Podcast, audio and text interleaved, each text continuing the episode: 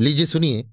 देवकी नंदन खत्री के लिखे उपन्यास, चंद्रकांता के पहले भाग का सत्रहवां बयान, मेरी यानी समीर गोस्वामी की आवाज़ में। चपला कोई साधारण औरत न थी। खूबसूरती और नजाकत के सिवा उसमें ताकत भी थी। दो चार आदमियों से लड़ जाना या उनको गिरफ़्तार कर लेना, उसके लिए एक अदना सा काम था। शस्त्र विद्या को पूरे तौर से जानती थी। अय्यारी के फन के अलावा और भी कई गुण उसमें थे। गाने और बजाने में उस्ताद, नाचने में कारीगर, आतिशबाजी बनाने का बड़ा शौक। कहाँ तक लिखें? कोई फन ऐसा न था जिसको चपला न जानती हो। रंग उसका गोरा, बदन हर जगह से सुडौल, नाजुक हाथ पाँव की तरफ़ ख्याल करने से ही यही ज़ाहिर होता था कि इसे एक फूल से मारना खून करना है। उसको जब कहीं बाहर जाने की ज़रूरत पड़ती थी तो अपनी खूबसूरती जानबूझकर बिगाड़ डालती या भेष बदल लेती थी। अब इस वक्त शाम हो गई, बल्कि कुछ रात भी जा चुकी है। चंद्रमा अपनी पूरी किरणों से निकला हुआ है। चपला अपनी असली सूरत में चली जा रही है। अय्यारी का बटुआ बगल में लटकाए, कमंद कमर में कसे और खंजर भी लगाए हुए जंगल ही जंगल कदम बढ़ाए जा रही है। तेज सिंह की याद ने उसको ऐसा बेसुध कर दिया है कि अपने बदन की भी खबर नहीं है। उसको ये नहीं मालूम कि वो किस काम के लिए बाहर निकली है या कहाँ जा रही है। उसके आगे क्या है? पत्थर है या गड्ढा? नदी है या नाला? खाली पैर बढ़ाए चले जाना यही उसका काम है। आँखों से आँसू की बूंदें गिर रही हैं, सारा कपड़ा आगे से भीग गया है। थोड़ी थोड़ी दूर पर ठोकर खाती है। उंगलियों से खून निकल रहा है। मगर उसको इसका कुछ ख्याल नहीं। आगे एक नाला आया, जिस पर चपला ने कुछ ध्यान न दिया और धम्म से उस नाले में गिर पड़ी। सिर फट गया, खून निकलने लगा। बदन के कपड़े सब भीग गए। अब उसको इस बात का ख्याल हुआ कि तेज सिंह को छुड़ाने या खोजने चली है। उसके मुँह से झट ये बात निकली, हाय प्यारे, मैं तुमको बिल्कुल भूल गई। तुम्हारे छुड़ाने की फ़िक्र मुझको जरा भी न रही। उसी की ये सजा मिली। अब चपला संभल गई और सोचने लगी कि वो किस जगह है। खूब गौर करने पर मालूम हुआ कि रास्ता बिल्कुल भूल गई और एक भयानक जंगल में आ फंसी। एक दफे तो डर गई, मगर फिर दिल को संभाल कर उस खतरनाक नाले से पीछे फिरी और सोचने लगी। इसमें तो कोई शक नहीं कि तेज सिंह को महाराज शिवदत्त के अयारों ने पकड़ लिया है तो ज़रूर चुनार ही ले गए होंगे। पहले वहीं खोज करनी चाहिए। जब ना मिलेंगे तो दूसरी जगह पता लगाऊँगी। ये विचार कर चुनार का रास्ता ढूँढने लगी।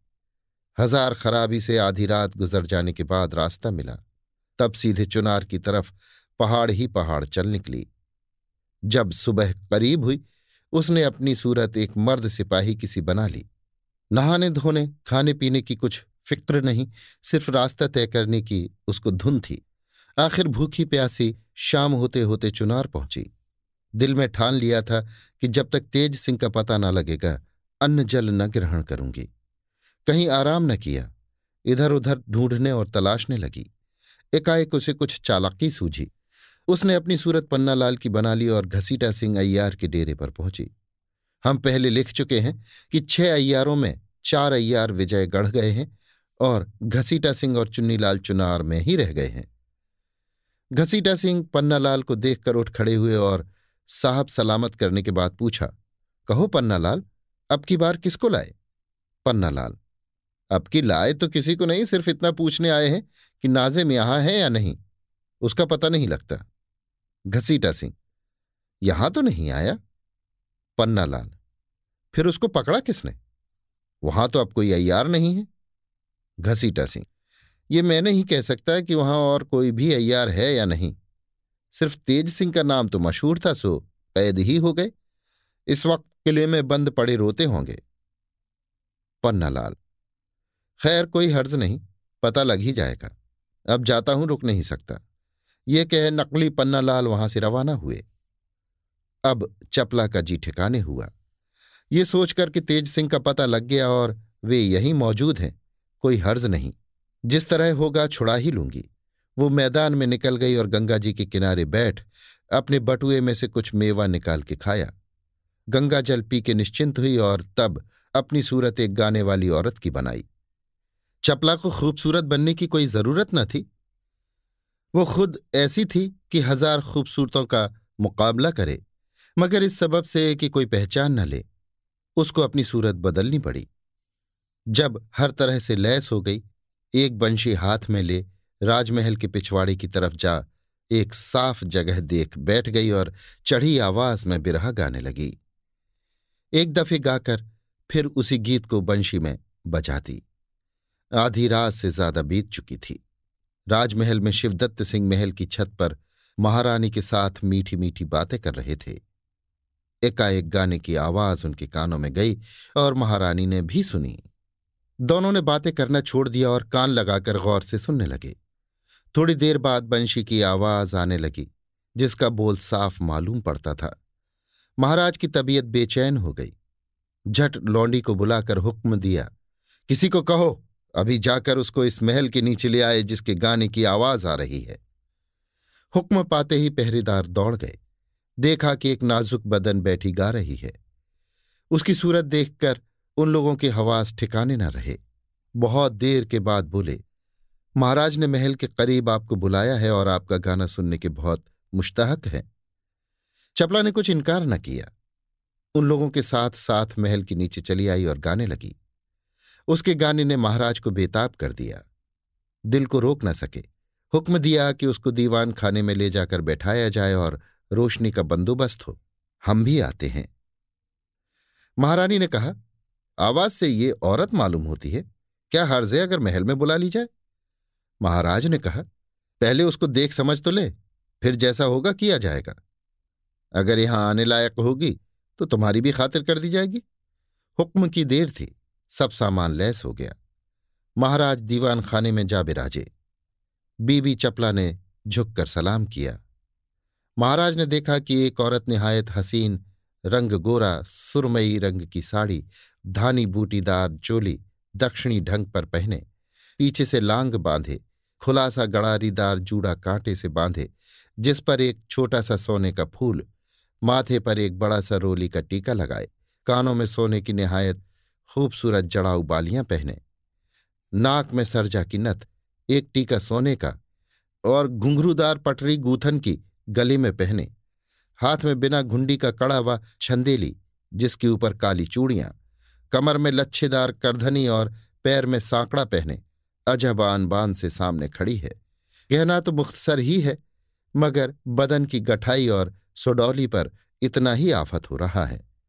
गौर से निगाह करने पर एक छोटा सा तिल ठुड्डी के बगल में देखा, जो चेहरे को और भी रौनक दे रहा था। महाराज के होश जाते रहे। अपनी महारानी साहिबा को भूल गए, जिन पर रीझे हुए थे। झट मुँह से निकल पड़ा। वाह, क्या कहना है? टकटकी बंध गई। महाराज ने कहा आओ, यहाँ बैठो। बीवी चपला कमर को बल देती हुई अटखेलियों के साथ कुछ नज़दीक जा सलाम करके बैठ गई। महाराज उसके हुस्न के रोआब में आ गए। ज़्यादा कुछ न कह सके एकटक सूरत देखने लगे। फिर पूछा, तुम्हारा मकान कहाँ है? कौन हो? काम क्या है? तुम्हारे जैसी औरत का अकेली रात के समय घूमना ताज्जुब में डालता है। उसने जवाब दिया, मैं ग्वालियर की रहने वाली पटलापा कत्थक की लड़की हूँ। रंभा मेरा नाम है। मेरा बाप बड़ा भारी गवैया था। एक आदमी पर मेरा जी आ गया था। बात ही बात में वो मुझसे गुस्सा होके चला गया। उसी की तलाश में मारी मारी फिरती हूँ। क्या करूँ? अक्सर दरबारों में जाती हूँ कि शायद कहीं मिल जाए। क्योंकि वो भी बड़ा भारी गवैया है। सो ताज्जुब नहीं किसी दरबार में हो। इस वक्त तबीयत की उदासी में यों ही कुछ गा रही थी कि सरकार ने याद किया, हाजिर हुई। महाराज ने कहा तुम्हारी आवाज़ बहुत भली है। कुछ गाओ तो अच्छी तरह सुनो। चपला ने कहा, महाराज ने इस नाचीज पर बड़ी मेहरबानी की जो नज़दीक बुलाकर बैठाया और लौंडी को इज़्ज़त दी। अगर आप मेरा गाना सुनना चाहते हैं तो अपने मुलाजिम साजिंदों को तलब करें। वे लोग साथ दें तो कुछ गाने का लुत्फ आए। वैसे तो मैं हर तरह से ही गाने को तैयार हूँ। ये सुन महाराज बहुत खुश हुए और हुक्म दिया कि सपर्दा हाजिर किए जाएँ। प्यादे दौड़े गए और सपर्दाओं को सरकारी हुक्म सुनाया। वे सब हैरान हो गए कि तीन पहर रात गुजरे महाराज को ये क्या सूझी है, मगर लाचार होकर आना ही पड़ा। आकर जब एक चाँद के टुकड़े को सामने देखा, तबीयत खुश हो गई।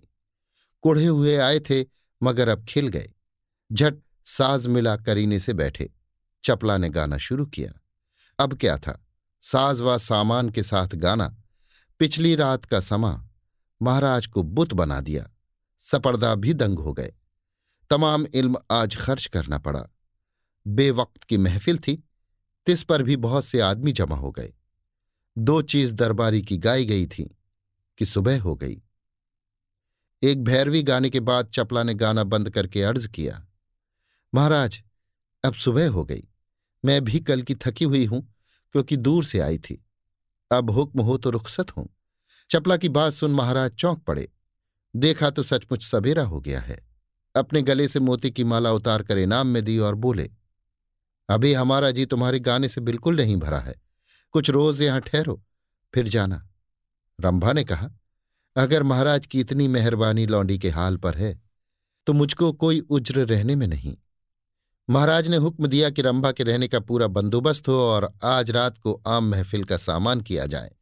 हुक्म पाते ही सब सरंजाम हो गया। एक सुंदर मकान में रंभा का डेरा पड़ गया। नौकर मजदूर सब तैनात कर दिए गए। आज रात को आम महफिल थी। अच्छे अच्छे आदमी सब इकट्ठे हुए। रंभा भी हाजिर हुई। सलाम करके बैठ गई। महफिल में कोई ऐसा ना था जिसकी निगाह रंभा की तरफ़ न हो, जिसको देखिए लंबी साँसें भर रहा है। आपस में सब यही कहते हैं कि, वाह, क्या भोली सूरत है। क्यों, कभी आज तक ऐसी हसीना तुमने देखी थी? रंभा ने गाना शुरू किया। अब जिसको देखिए मिट्टी की मूरत हो रहा है। एक गीत गाकर चपला ने अर्ज़ किया। महाराज, एक दफे नौगढ़ के राजा सुरेंद्र सिंह की महफिल में लौंडी ने गाया था। वैसा गाना आज तक मेरा फिर न जमा।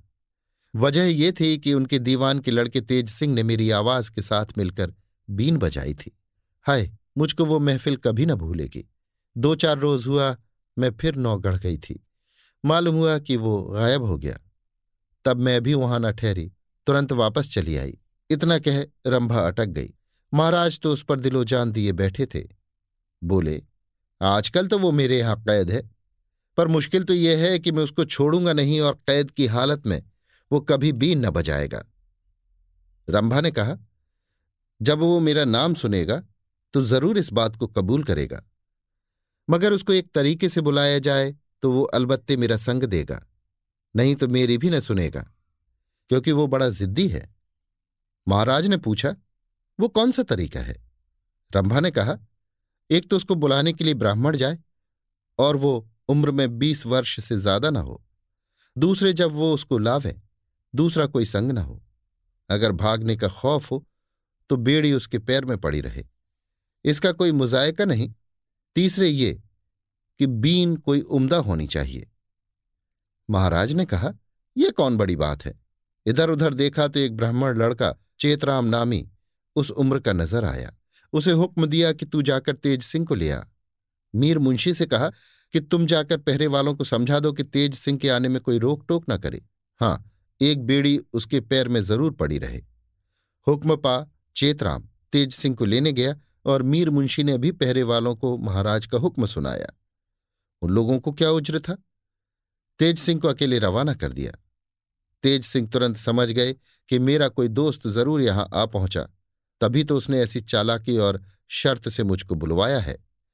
खुशी खुशी चेतराम के साथ रवाना हुए। जब महफिल में आए, अजब तमाशा नज़र आया। देखा कि एक बहुत ही खूबसूरत औरत बैठी है और सब उसी की तरफ़ देख रहे हैं। जब तेज सिंह महफिल के बीच में पहुँचे, रंभा ने आवाज़ दी, आओ आओ तेज सिंह। रंभा कब से आपकी राह देख रही है? भला वो बीन कब भूलेगी जो आपने नौगढ़ में बजाई थी? ये कहते हुए रंभा ने तेज सिंह की तरफ़ देखकर बाई आँख बंद की। तेज सिंह समझ गए कि ये चपला है। बोले, रंभा, तू आ गई? अगर मौत भी सामने नज़र आती हो, तब भी तेरे साथ बीन बजा के मरूँगा, क्योंकि तेरे सी गाने वाली भला काहे को मिलेगी? तेज सिंह और रंभा की बात सुनकर महाराज को बड़ा ताज्जुब हुआ, मगर धुन तो ये थी कि कब बीन बजे और रंभा गावे। बहुत उम्दा बीन तेज सिंह के सामने रखी गई और उन्होंने बजाना शुरू किया। रंभा भी गाने लगी। अब जो समा बंधा है, उसकी क्या तारीफ़ की जाए? महाराज तो सकते किसी हालत में हो गए। औरों की कैफियत दूसरी हो गई। एक ही गीत का साथ देकर तेज सिंह ने बीन हाथ से रख दी। महाराज ने कहा, क्यों? और बजाओ। तेज सिंह ने कहा, बस, मैं एक रोज में एक ही गीत या बोल बजाता हूँ, इससे ज़्यादा नहीं। अगर आपको सुनने का ज़्यादा शौक हो तो कल फिर सुन लीजिएगा। रंभा ने भी कहा, हाँ महाराज, यही तो इनमें ऐब है। राजा सुरेंद्र सिंह, जिनके ये नौकर थे कहते कहते थक गए, मगर इन्होंने एक न मानी, एक ही बोल बजाकर रह गए। क्या हर्ज है? कल फिर सुन लीजिएगा। महाराज सोचने लगे कि ये भी अजब आदमी है। भला इसमें इसने क्या फ़ायदा सोचा है? अफसोस मेरे दरबार में ये न हुआ। रंभा ने भी बहुत कुछ उज्र करके गाना मौकूफ किया। सभी के दिल में हसरत बनी रह गई। महाराज ने अफसोस के साथ मजलिस बर्खास्त की और तेज सिंह फिर उसी चेतराम ब्राह्मण के साथ जेल में भेज दिए गए। महाराज को तो अब इश्क हो गया कि तेज सिंह की बीन के साथ रंभा का गाना सुने। फिर दूसरे रोज महफिल हुई और उसी चेतराम ब्राह्मण को भेजकर तेज सिंह बुलाए गए। उस रोज भी एक बोल बजाकर उन्होंने बीन रख दी। महाराज का दिल न भरा। हुक्म दिया कि कल पूरी महफिल हो। दूसरे दिन फिर महफिल का सामान हुआ। सब कोई आकर पहले ही से जमा हो गए। मगर रंभा महफिल में जाने के वक्त से घंटे भर पहले ही दांव बचा चेतराम की सूरत बना कैद खाने में पहुँची। पहरे वाले जानते ही थे कि चेतराम अकेला ही तेज सिंह को ले जाएगा। महाराज का हुक्म ही ऐसा है। उन्होंने ताला खोलकर तेज सिंह को निकाला और पैरों में बेड़ी डाल चेतराम के हवाले कर दिया। चेतराम यानी चपला उनको लेकर चलते हुए। थोड़ी दूर जाकर चेतराम ने तेज सिंह की बेड़ी खोल दी। अब क्या था? दोनों ने जंगल का रास्ता लिया। कुछ दूर जाकर चपला ने अपनी सूरत बदल ली और असली सूरत में हो गई। अब तेज सिंह उसकी तारीफ़ करने लगे। चपला ने कहा, आप मुझको शर्मिंदा न करें। क्योंकि मैं अपने को इतना चालाक नहीं समझती जितना आप तारीफ़ कर रहे हैं। फिर मुझको आपको छुड़ाने की कोई गरज भी न थी। सिर्फ़ चंद्रकांता की मुरवत से मैंने ये काम किया। तेज सिंह ने कहा, ठीक है, तुमको मेरी गरज काहे को होगी? गरजी तो मैं ठहरा कि तुम्हारे साथ सपर्दा बना। जो काम बाप दादों ने ना किया था, सो करना पड़ा। ये सुन चपला हंस पड़ी और बोली, बस माफ़ कीजिए, ऐसी बात न करिए। तेज सिंह ने कहा, वाह माफ़ क्या करना है? मैं बगैर मजदूरी लिए ना छोड़ूँगा। चपला ने कहा, मेरे पास क्या है जो मैं दूँ? उन्होंने कहा, जो कुछ तुम्हारे पास है, मेरे लिए वही बहुत है। चपला ने कहा, खैर, इन बातों को जाने दीजिए और ये कहिए कि यहाँ से खाली ही चलिएगा या महाराज शिवदत्त को कुछ हाथ भी दिखाइएगा। तेज सिंह ने कहा, इरादा तो मेरा यही था। आगे तुम जैसी कहो। चपला ने कहा, ज़रूर कुछ करना चाहिए। बहुत देर तक आपस में सोच विचार कर इन दोनों ने एक चालाकी ठहराई, जिसे करने के लिए ये उस जगह से दूसरे घने जंगल में चले गए। अभी आप सुन रहे थे देवकीनंदन खत्री के लिखे उपन्यास चंद्रकांता के पहले भाग का सत्रहवां बयान, मेरी यानी समीर गोस्वामी की आवाज़ में।